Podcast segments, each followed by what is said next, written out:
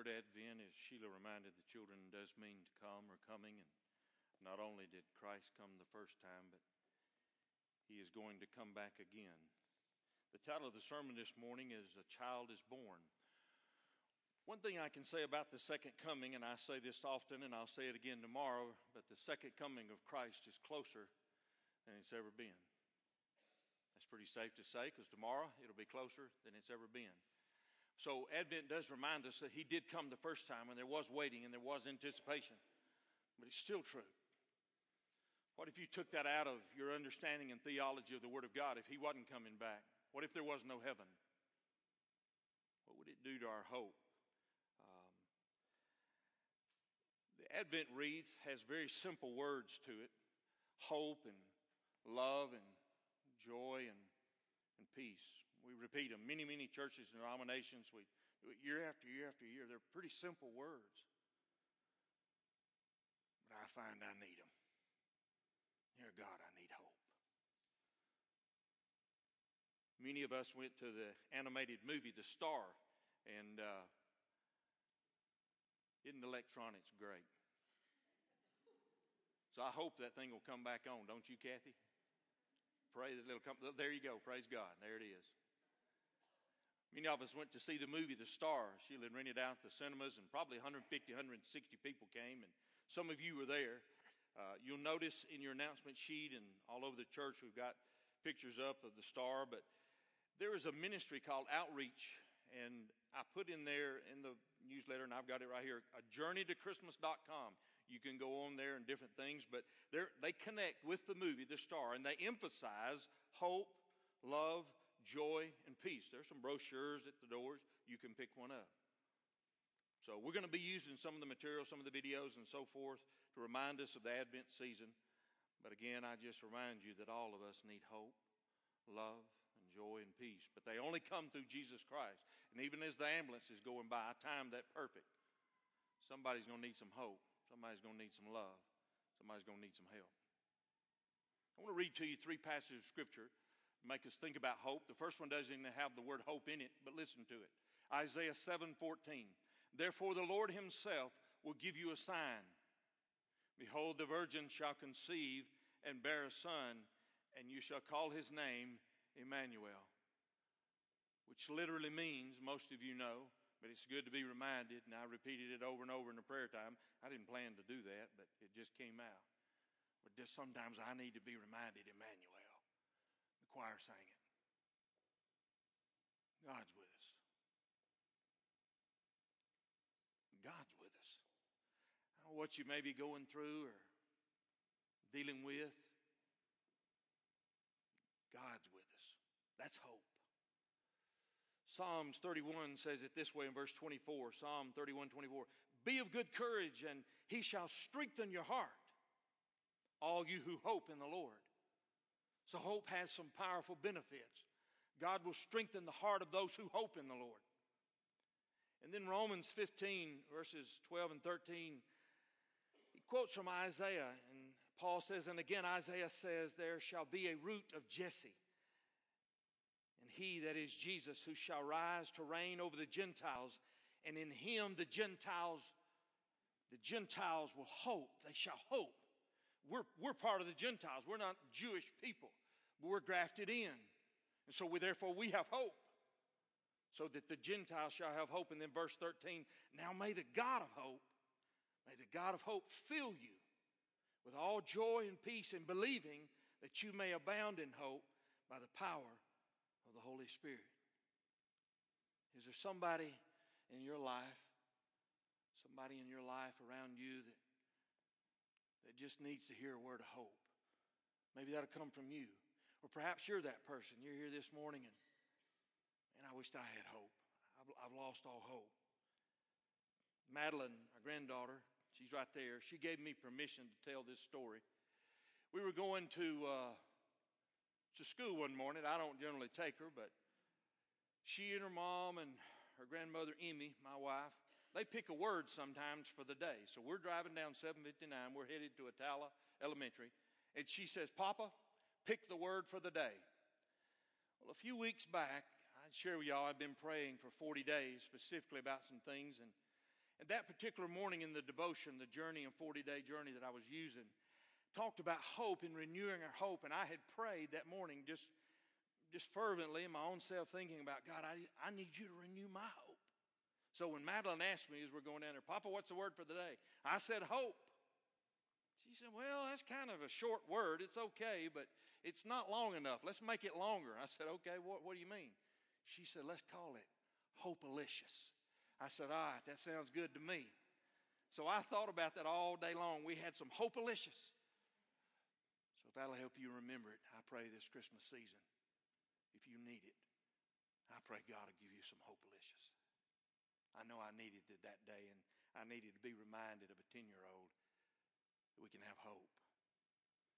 Romans 8 says it this way For we were saved in this hope. He had spent seven chapters, and now toward the end of the eighth chapter, Paul's talking about this hope, this salvation that we have. For we were saved in this hope. But hope that is seen is not hope. For why does one still hope for what he sees? But if we hope for what we do not see, then we eagerly wait for it with perseverance. Isn't that interesting that not only the psalmist said God can strengthen your heart, all you hope in the Lord, but there's an eagerness about having hope, and there's a time of waiting and perseverance. But if we've got hope, it helps us to hang on. Things that we can't even see. I'm going to do my cousin's funeral this week, and cousin Tom knew Jesus. You see, I'm going to see him again. I don't know everything about heaven, but I know what Jesus promised us. Therefore, I have hope. Do you have hope this morning? Hope lets us see beyond what we see. There's a story about a man who approached a Little League All Star game. Having All Stars, and he didn't have any children or grandchildren in it, but he just loved baseball, so he went to the Little League All Star game, pulled up beside a little boy that was in the dugout, said, Hey, buddy, what's the score? Little boy said, It's 18 to nothing, and we're behind. Man said, Wow, I bet you're discouraged. Little boy said, Why should I be discouraged? We hadn't even gotten up to bats yet.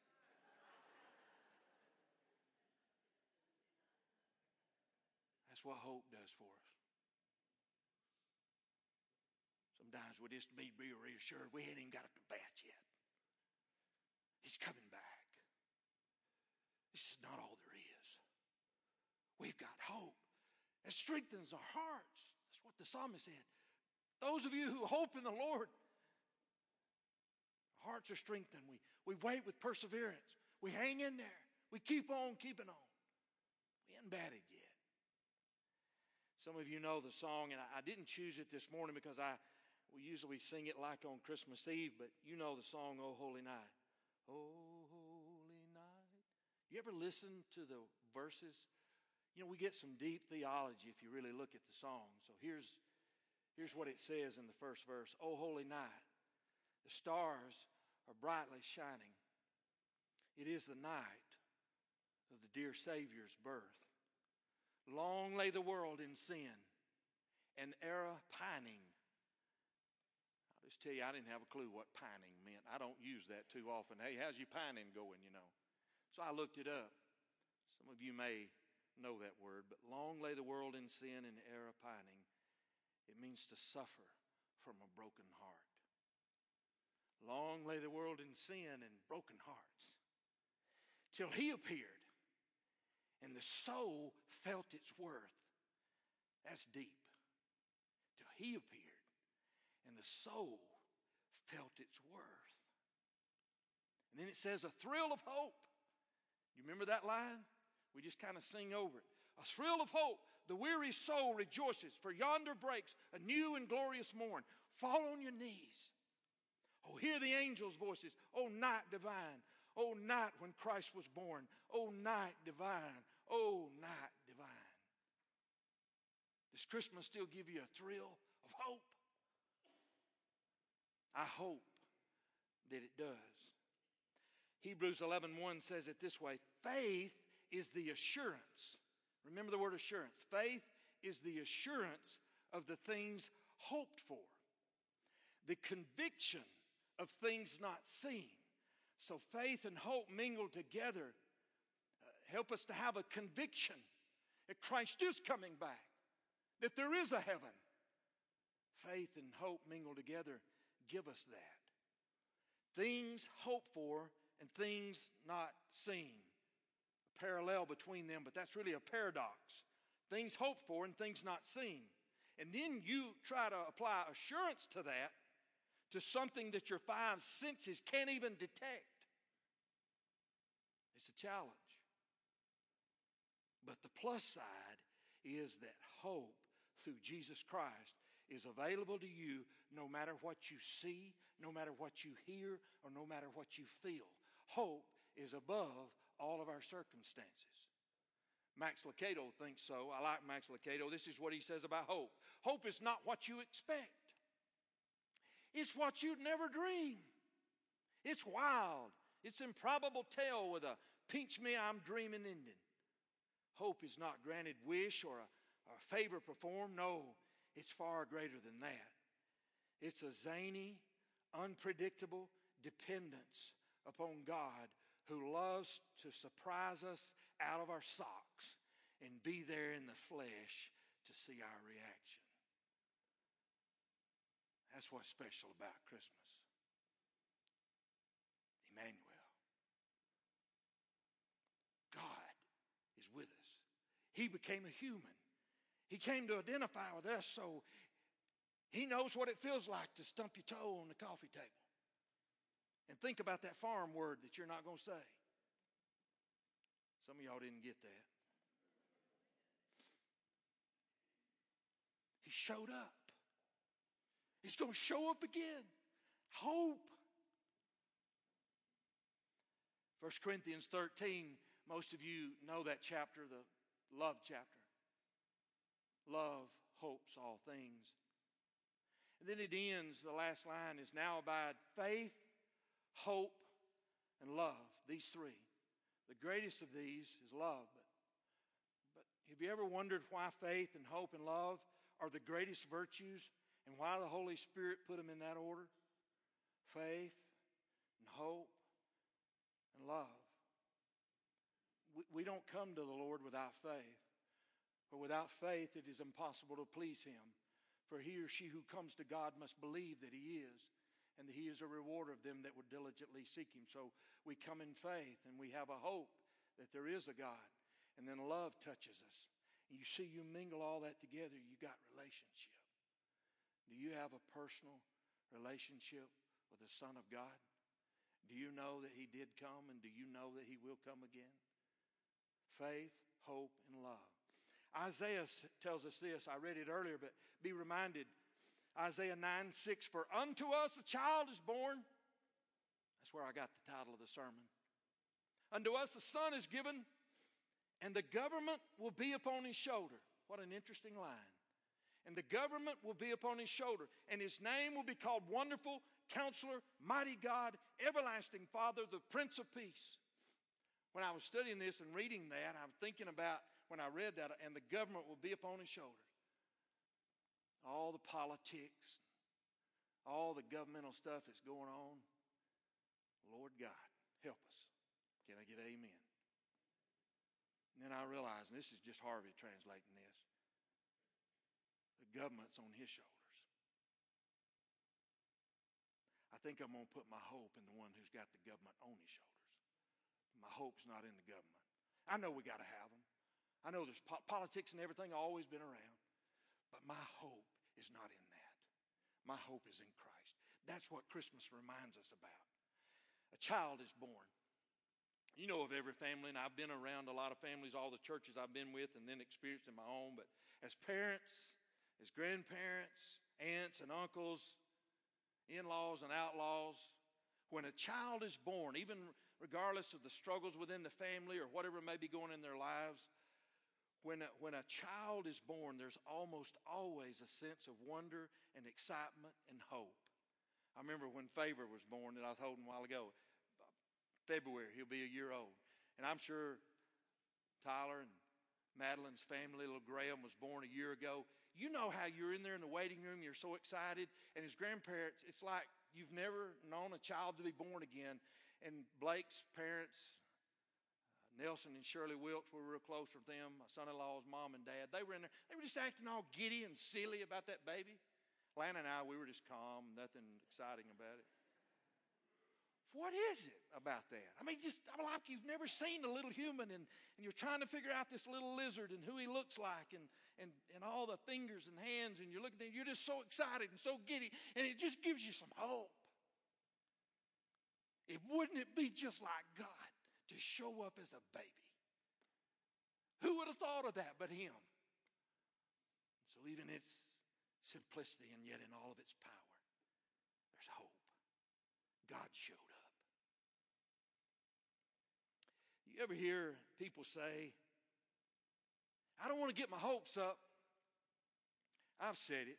We've all said it probably. I don't want to get my hopes up. And most time when that's the case because we're afraid of being disappointed. I don't want to get my hopes up because I'm afraid of being disappointed.